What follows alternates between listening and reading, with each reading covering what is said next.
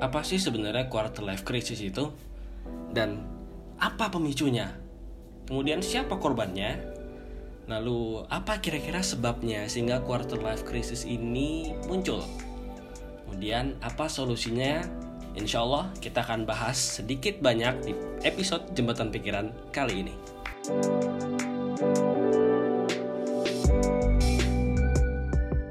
Hai teman-teman, balik lagi di episode terbaru ke 6 kalau tidak salah di podcast Jembatan Pikiran.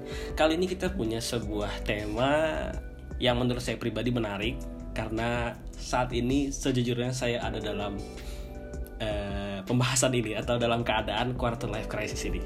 Oke, jadi uh, mungkin teman-teman di luar sana sudah pernah mendengar tentang uh, quarter life crisis ini atau kita sebut QLC lah ya.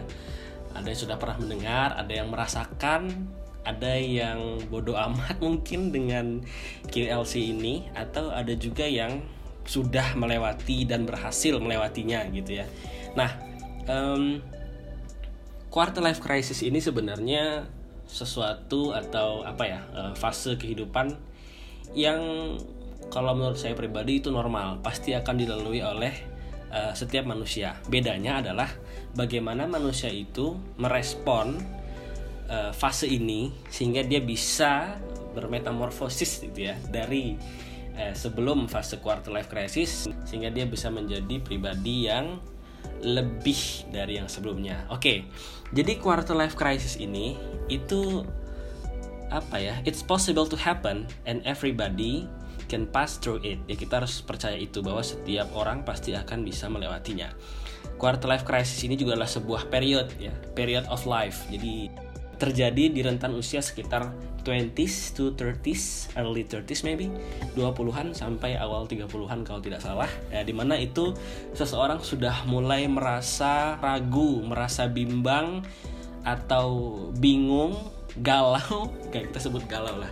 Galau dengan kehidupan lanjut dari dia atau keberlangsungan hidup dia di usia yang tadi kita sebutkan 20 sampai dengan uh, 30-an awal biasanya transisi ini memang menjadikan orang seorang remaja yang masuk pada usia dewasa itu berpikir keras tentang masa depannya. Nah, ini menarik banget karena eh, memang usia-usia yang masuk 20 ini kan dia tidak bisa lagi mengandalkan orang tua sebagai pondasi utama dalam hidup dia. Dia harus mandiri.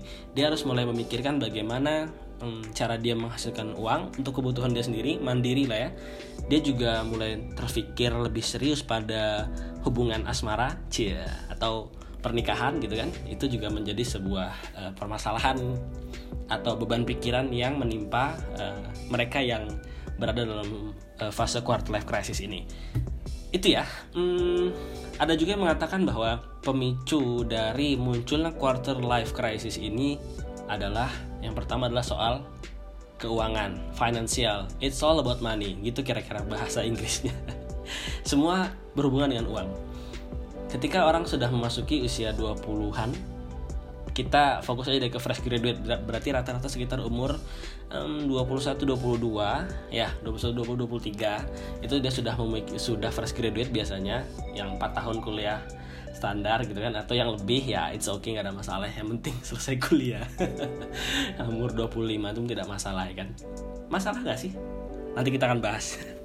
Ya pokoknya di usia-usia yang sudah memasuki 20 tahunan dia akan mulai serius dalam memandang hidup dia tentang visi misi kehidupan dia tentang uh, tujuan hidup dia itu menjadi sebuah pertimbangan yang lebih serius lagi di usia ini oke okay, um, di usia ini juga orang-orang mulai berpikir bahwa hidup adalah sebuah kompetisi, ya kan? Kompetisi siapa yang kuat bertahan hidup, siapa yang kuat untuk berdiri dengan kemampuan diri dia sendiri, tidak dengan bantuan orang lain. Kira-kira kayak gitu ya. Ini juga apa ya? Quarter life crisis crisis ini adalah sebuah fase untuk struggle untuk menyempurnakan nilai-nilai dalam diri seseorang kemudian juga mulai memikirkan mengantisipasi perubahan role atau uh, tugas atau model ya kan yang akan diperani dia di usia quarter life crisis ini. Oke, um, pemicu quarter life crisis sebenarnya banyak, tapi mungkin beberapanya akan disebutkan sedikit aja. Itu kan seperti yang pertama ya tadi ya pressure ada tekanan tekanan keadaan dari peralihan masa atau fase kehidupan seseorang dari yang remaja menuju fase awal kedewasaan. Tadi ya umur 20 sampai dengan eh, uh, 30. Kemudian yang kedua adalah kesadaran dia tentang tujuan hidup. Apakah realistis ataupun tidak realistis? Nah, ini dengan setelah melihat keadaan yang ada yang sedang dia jalani. Jadi seseorang di usia ini akan mulai mengevaluasi tentang target hidup dia, tentang tujuan hidup dia. Apakah realistis kita tetap uh, meng menggaungkan misi yang dulu pernah kita canangkan sebelum masa um, sebelum masuk pada usia 20 tahunan seperti mungkin kalau kita waktu kecil atau waktu remaja ditanya kira-kira kamu kalau besar pengen jadi apa? Pasti pernah ditanya gitu kan? Kalau waktu SD pinginnya dokter berguru pinginnya uh, pak polisi pinginnya pilot dan segala macam. Itu wajar ya karena dia melihat sosok sehingga itu menjadikan uh, sosok itu sebagai role modelnya. Tapi ketika seseorang sudah masuk pada fase quarter life of crisis, dia mulai memikirkan lebih detail lagi. Apakah realistis ketika saya memiliki tujuan sebagai atau ingin menjadi seorang dokter, tapi di saat yang sama saya tidak memiliki kapasitas untuk menjadi seorang dokter. Contohnya mungkin nilai matematikanya atau nilai IPA-nya, biologinya itu jelek. Apakah itu masih bisa atau relevan menjadi seorang dokter gitu kan? ya mungkin sah-sah saja kalau dia memang bisa. Tapi kan namanya kedokteran ini dia butuh apa ya pendalaman yang serius pemahaman yang memang ngelotok di kepala dia gitu tentang ilmu-ilmu biologi. Nah itu kan salah satu gambaran aja ya. Jadi memang ketika mulai ada kesadaran dalam hidup dia tentang tujuan atau target dia di masa depan? Apakah realistis dengan keadaan dia yang sekarang? Itu menjadi sebuah pemicu salah satu pemicu quarter life crisis. Kemudian juga ini yang uh, biasanya terjadi di teman-teman yang hidup di lingkungan yang penuh dengan opportunities kesempatan atau peluang-peluang ya kan? Jadi karena banyaknya peluang dan ketersediaan kesempatan yang ada dia menjadi bingung untuk memilih. Ada ya orang yang tidak punya pilihan sehingga dia terpaksa untuk melakukan sesuatu. Ada juga yang pilihannya bertaburan banyak tapi dia kebingungan untuk memilih. Mana pilihan atau kesempatan yang bisa atau yang cocok dengan masa depan dia? Ini kan ya menjadi problem tersendiri ya. Contohnya kayak lo disuruh milih deh antara mau iPhone X, uh, Samsung S10 Plus gitu atau yang lainnya yang nilainya mungkin beda tapi secara brand dua-duanya adalah atau yang lainnya itu adalah produk terbaiknya gitu. Ini kan bingung juga orang ada satu sisi positifnya di sini, ada satu sisi negatifnya di sini tapi kita harus melihat di fase yang lebih maju lagi itu masa depan apakah realistis atau apakah eh, komponen-komponen uh, yang ada di iPhone ataupun tadi di Samsung S10 Plus itu cocok dengan diri kita di masa depan atau akan kita gunakan di masa depan ini kan menjadi menjadi pilihan yang cukup berat juga gitu ya. Beda kalau orang yang nggak punya uh, pilihan nggak punya kesempatan atau nggak punya uh, opportunities lah. Jadi apa aja ya dipakai sama dia. Dia akan melihat dengan sesuai kebutuhan uh, zaman dia. Jadi dia bisa pikir pikirkan nanti tapi dengan langkah-langkah yang uh, konkret. Kurang lebih seperti itu ya. Kemudian masalah lain tadi kita udah udah uh, bahas sedikit bahwa masalah yang mendasar biasanya orang-orang uh, yang berada dalam fase quarter life crisis ini adalah masalah finansial. Ya memang uh, finansial menjadi sebuah momok yang sangat mengerikan terutama bagi fresh graduate. Setelah lulus dia mau kerja apa mau kerja di mana terus dengan kapasitas dia dengan kualitas dia apakah dia bisa diterima kerja di suatu perusahaan yang menjanjikan itu kan menjadi sebuah pertanyaan. Ya pokoknya masalah finansial itu masih menjadi masalah pokok salah satu masalah pokok yang sangat mempengaruhi quarter life seseorang. Jadi uh, memang masa ini tuh kadang dipicu oleh kesadaran kita bahwa uang masih menjadi uh, salah satu faktor yang menentukan dalam keberlangsungan hidup apalagi para bagi para fresh graduate ya yang sekarang-sekarang ini bingung mau kerja apa gitu kan mau di mana. Tapi di satu sisi juga harga-harga yang semakin berkompetisi bahasa halusnya ya berkompetisi bahasa kasar ya terus naik menjulang tinggi gitu kan. Di saat yang sama kemampuan kita dalam uh, mencari uh, uang itu juga kian terbatas semakin kian sempit karena banyaknya persaingan uh, pasar terutama pasar global di dunia yang sekarang rame lagi ya perang dagang ya istilahnya antara apa uh, Amerika USA dengan China. Ya pokoknya masalah finansial masih menjadi masalah yang mengerikan momok yang mengerikan. Kemudian yang kedua sumber lainnya nih ya sumber lain kedua adalah um, tekanan untuk memiliki atau tekanan untuk menikah di usia di bawah 30 tahun. Ini biasanya uh, teman-teman perempuan atau wanita-wanita yang fresh graduate itu kebanyakan kan langsung menikah ya. Ada juga yang belum ketemu jodohnya. Nah, sebagian orang tua tuh masih ada yang merasa khawatir kalau anaknya belum nikah uh, di usia-usia yang sudah masuk ke 25 ke atas gitu kan. Khawatir lah ya ini sebenarnya banyak perspektif untuk ini ya sebagai fase penilai ya cuman memang kita harus akuin bahwa uh, apa perempuan dengan soal usia gitu kan semakin tua kan kita juga tahu bahwa orang tuanya mulai khawatir takut nanti uh, masa produktif seorang perempuan untuk memiliki anak semakin berkurang. Artinya kan peluang-peluang untuk uh, apa kemampuan untuk memiliki anak juga berkurang. Tapi kan ya itu kan urusan Allah Taala ya. Allah kan itu kan rezeki dari Allah Taala gitu. Misalnya kayak Nabi siapa? Nabi Ibrahim setelah bertahun-tahun. Atau Nabi siapa lagi gitu yang akhirnya baru punya anak setelah usia usia yang cukup renta gitu. Nah, pokoknya kalau masalah jodoh uh, based on Quran we have the role kita sudah punya contohnya. Tapi mungkin dalam masyarakat kita yang sekarang ya, lain ya karena perempuan di usia 25 atau 26 tahun ke atas ya memang seharusnya dia sudah menikah atau sudah memiliki uh, satu dua orang anak. Tapi itu baik lagi kepada pribadi masing-masing. Gue sih nggak terlalu mikirin itu karena itu mungkin perempuan lebih merasa. Tapi gue doain semoga yang dengerin ini perempuan dengerin ini kalaupun dia sekarang sedang dalam masa quarter life crisis bisa segera menemukan jodohnya. Amin ya rabbal alamin. Jadi kalau bahas pernikahan ini sebenarnya agak panjang juga kemudian agak takut-takut juga karena ya sebenarnya mengaca pada diri sendiri sih gitu kan. Anyway kita lanjut lagi ke sumber yang lain atau pemicu yang lain. Nyata adalah um, munculnya harapan tentang perubahan dari karir atau uh, kehidupan. Ini sebenarnya normal ya kalau seseorang itu sudah merasa monoton pada suatu kegiatan yang itu itu saja perlu adanya improvisasi dan penyegaran itu kan untuk merestore lagi semangatnya mengevaluasi lagi uh, tujuan mengevaluasi misi-misi kehidupan dia di masa yang akan datang. Itu kan perlu ya perlu ada penyegaran supaya ya tetap optimis dalam menjalani kehidupan. Kurang lebih kayak gitu. Ya untuk pemicu tadi kita sudah sebutkan ada berapa berarti? Total ada 6 ya? 6 atau 5 ya? Nah kemudian ada beberapa tanda bahwa kita tuh sedang dilanda quarter life crisis ini ya. Ini sebenarnya dikutip dari banyak uh, berita di media sosial. No I mean uh, di website web, web portal berita gitu.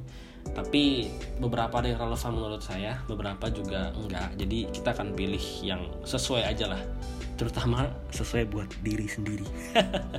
Oke, okay, tanda-tanda quarter life crisis yang pertama adalah seseorang mulai bertanya tentang alasan atau tujuan kenapa dia hidup. Juga tentang uh, apa sih impian yang ingin diraih dengan kehidupan dia. Hmm, sejujurnya kalau pribadi saya sih ya ada mulai pikiran-pikiran seperti itu. Apa sih alasan kenapa sih saya lahir di dunia? Apa sih tujuan saya lahir di dunia? Nah, itu ya. Cuman alhamdulillah dalam Islam kita sudah punya tuntunan itu. Jadi pertanyaan-pertanyaan seperti ini insya Allah tidak akan banyak mempengaruhi uh, diri kita karena kita sudah punya pedomannya dalam Al-Quran dan juga Sunnah. Kita juga sudah punya gambaran role model dari nabi-nabi terdahulu, orang-orang soleh terdahulu tentang gaya hidupnya, kemudian juga tujuan hidupnya, persembahan yang dia lakukan dalam hidup dia itu sudah menjadi contoh yang sangat luar biasa. Apalagi di Al-Quran juga digambarkan tentang hadiah ya kan hadiah atau reward yang mereka dapatkan dengan uh, apa ya meniatkan tujuan hidupnya atau uh, menghibahkan diri dia untuk uh, Allah Subhanahu Wa Taala atau agama Allah Subhanahu Wa Taala itu insya Allah kita sudah punya hmm, role modelnya. Jadi sebagai seorang muslim kita nggak perlu lagi galau masalah atau menjawab pertanyaan tadi karena kita sudah punya pegangan jawabannya. Apa tuh ibaratnya? Contekan, nah contekannya kita udah punya. Jadi insya Allah aman, lulus insya Allah. Kemudian yang kedua adalah um, tanda-tandanya kita mulai merasa bahwa kita belum benar-benar melakukan suatu hal yang besar dalam hidup kita masih cenderung biasa-biasa saja capaian-capaian yang kita dapatkan juga tergolong standar gitu belum ada hal-hal yang amaze gitu yang yang luar biasa gitu yang memang benar-benar membuat kita tuh menjadi seseorang yang sangat berarti menjadi seseorang yang uh, puas gitu ya dengan capaian kita. Ini menjadi sebuah um, tanda juga. Artinya seseorang sudah mulai berpikir lebih serius lagi tentang kehidupan dia. Beruntung kalau orang yang berpikir seperti ini itu di usia-usia contoh ya mungkin baru lulus uh, eh, SMA kemudian ketika masuk kuliah dia sudah mulai merancang kehidupan kehidupan dia atau target-target dia di masa mendatang. Dan ini tentu lebih uh, positif lagi ya karena semakin cepat dia menyadari suatu hal maka dia akan semakin gesit juga dalam menyiapkan solusi taktik target uh, atau fase-fase yang perlu dia lewati gitu kan untuk menyambut hal-hal besar di masa mendatang. Beda sama orang yang hmm, kesadarannya telat. Mungkin di usia 30 tahun dia baru sadar tentang quarter life crisis bahwa dia pada usia itu 30 tahun belum bisa cari kerja.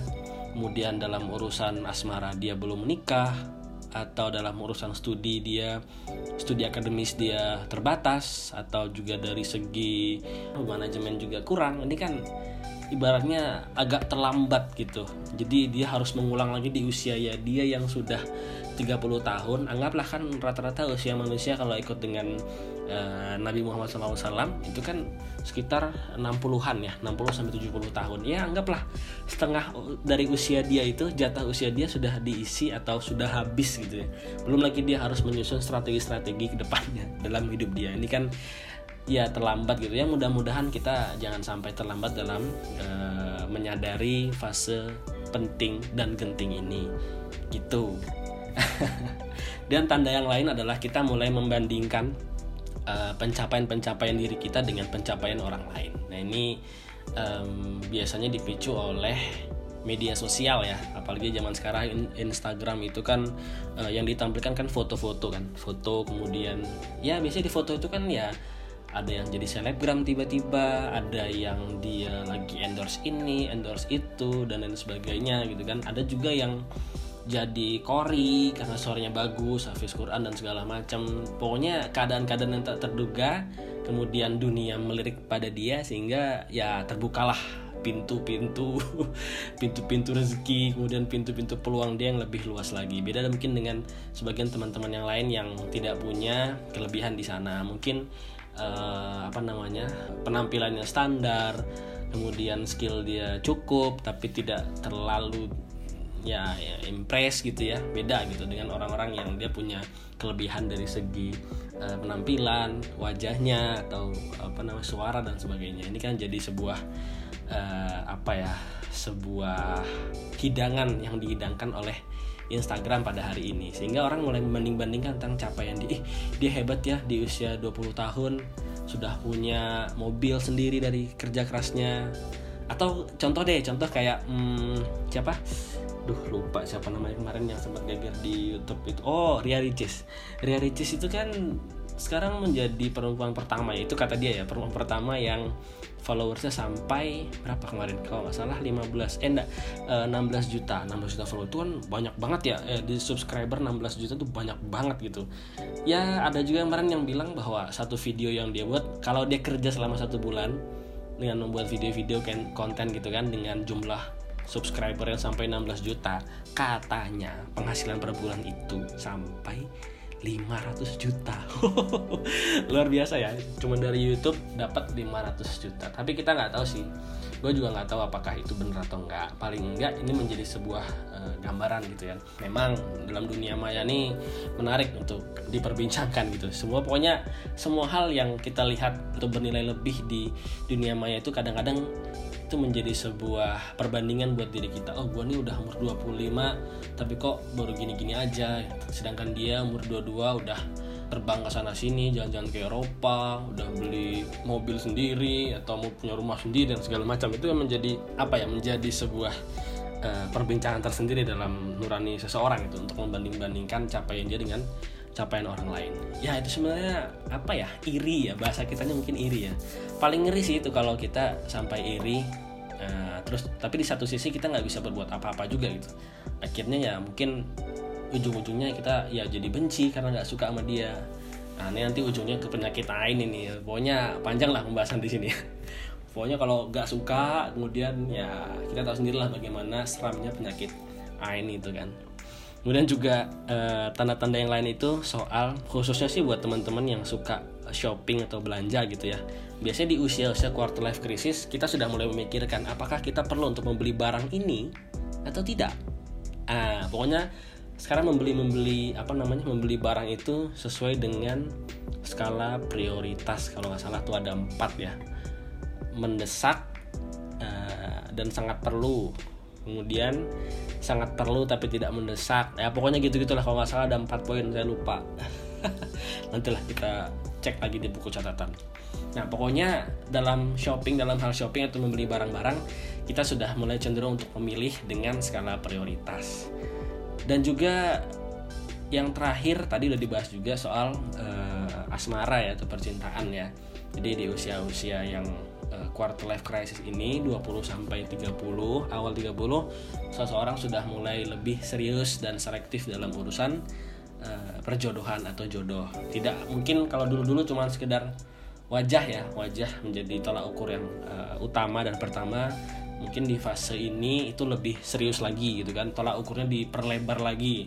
Mulai dari kebiasaan kemudian akhlaknya moralnya atau uh, visi misi dalam keluarga kemudian achievement yang dia udah dapat itu apa sehingga bisa uh, ketika menikah nanti bisa meningkatkan kualitas dia dan segala macam. Ada juga masalah kufu, apa itu sekufu, kesetaraan dalam hal apa pun ya, dalam agam, agama, harta, kebiasaan dan sebagainya itu juga menjadi sebuah tanda bahwa seseorang mulai dilanda quarter life crisis ini. Nah, kurang lebih kayak gitulah ya. Sebenarnya quarter life crisis ini masuknya pada sisi yang positif atau negatif sih sebenarnya sebenarnya gimana ya? Quarter life crisis ini kan sebuah fase yang normal bakal dilalui oleh setiap orang manusia. Tergantung nanti manusia itu yang menyikapinya ya kan gitu. Kemudian eh, pertanyaannya adalah apakah QLC ini baik atau positif atau negatif gitu ya. Nah ini juga tergantung dalam perspektif mana yang, yang kita gunakan. Tergantung dari kacamata mana yang kita pakai gitu kan. Sebagian anak muda mungkin memandang apa quarter life crisis ini sebagai hal yang menyebalkan gitu kan atau ingin pokoknya cepat-cepat pengen selesai dari uh, fase ini. Namun sebenarnya ada juga keuntungan yang bakal didapat oleh uh, orang yang berada dalam fase ini ya, fase quarter life crisis ini. Contohnya adalah uh, dia mulai lebih serius lagi dalam merancang kehidupan dia. Ah, kurang lebih kayak gitu. Ini ada dua tokoh ya, namanya Atwood dan Skolt, susah juga namanya Atwood dan Skolt itu berargumen bahwa perasaan hilang arah atau tidak punya pegangan bahkan tujuan hidup bisa menjadi sebuah titik awal seseorang untuk melakukan pencarian jati dirinya. Wow, ini menarik ya. Jadi meskipun e, dalam keadaan hilang arah, kegalauan, tidak punya pegangan, banyak masalah yang mengitari diri dia gitu kan, itu secara nggak sadar juga bisa menjadi sebuah titik balik penting dalam hidup seseorang untuk menemukan jati diri dia untuk menemukan siapa dia seharusnya atau sebenarnya. Ya pokoknya setelah melakukan evaluasi itu kan dari situasi-situasi yang tadi itu ya, ia dapat menentukan dengan jujur apa yang sebenarnya ingin dia cari. Apa yang bisa membahagiakan dirinya sekalipun hal itu berbeda dengan kemauan orang-orang terdekat. Wow, ini tapi dari sudut pandang yang lain, perspektif yang lain ya. Biasanya kan anak-anak muda itu suka beralih dari satu relasi ke relasi lain pekerjaan ke pekerjaan yang lain. Jadi ibaratnya cepat bosan lah ya. Ya bukan karena mereka tidak mampu berkomitmen, tapi karena mereka memandang komitmen itu dengan perspektif yang berbeda. Maka berkomitmennya justru untuk diri dia sendiri, bukan untuk atau komitmennya eh, tidak apa ya, tidak didasari oleh dua arah saya sebagai pelaku dan dia sebagai uh, ibaratnya sebagai bosnya atau sebagai relasi yang dibangunnya ini kan uh, beda ya ya pokoknya gitulah quarter life crisis sekalipun dia menghadirkan momok atau menjadi momok yang menakutkan bagi anak-anak atau remaja yang masuk dalam awal-awal usia kedewasaan itu menjadi sebuah uh, batu loncatan juga untuk menemukan jati diri yang sebenarnya. Pokoknya rata-rata di usia-usia kayak gitu orang sudah mulai lebih serius lah dalam hidup dia, tidak lagi uh, bercanda-bercanda. Biasanya ya, tapi ada juga orang yang sudah umur usia-usia tua pun masih suka bercanda dalam hidupnya. Mungkin karena dari kecil sudah terbiasa dengan uh, apa ya serba ada, kemudian serba ya pokoknya dibantu lah mungkin gitu ya sampai usia tuanya pun masih dibantu. Ya it's okay nggak ada masalah. Tapi kalau orang-orang yang dia merasa ada dalam quarter life crisis kemudian dia berhasil melewatinya saya yakin banget dia bakal jadi pribadi yang luar biasa gitu ya nah um, kemudian untuk solusi nah solusinya ini sebenarnya ada banyak ya karena solusi kita apa ya kita bisa ambil atau kita bisa petik dari bagaimana kita menyikapi atau memilih perspektif dari quarter life crisis ini. Kalau kita melihatnya sebagai hal yang positif, maka solusinya tentu bisa lebih bervarian dan lebih banyak lagi. Tapi kalau yang memandangnya dalam sudut yang lebih sempit, ya solusinya ya instan gitu rata-rata ya pengen cepat gitu sehingga nanti produknya atau hasilnya gitu ya itu jadi tidak uh, yang diharapkan lah tidak sesuai yang dengan yang diharapkan oleh quarter life crisis itu yaitu menjadi pribadi yang lebih baik lagi gitu kan.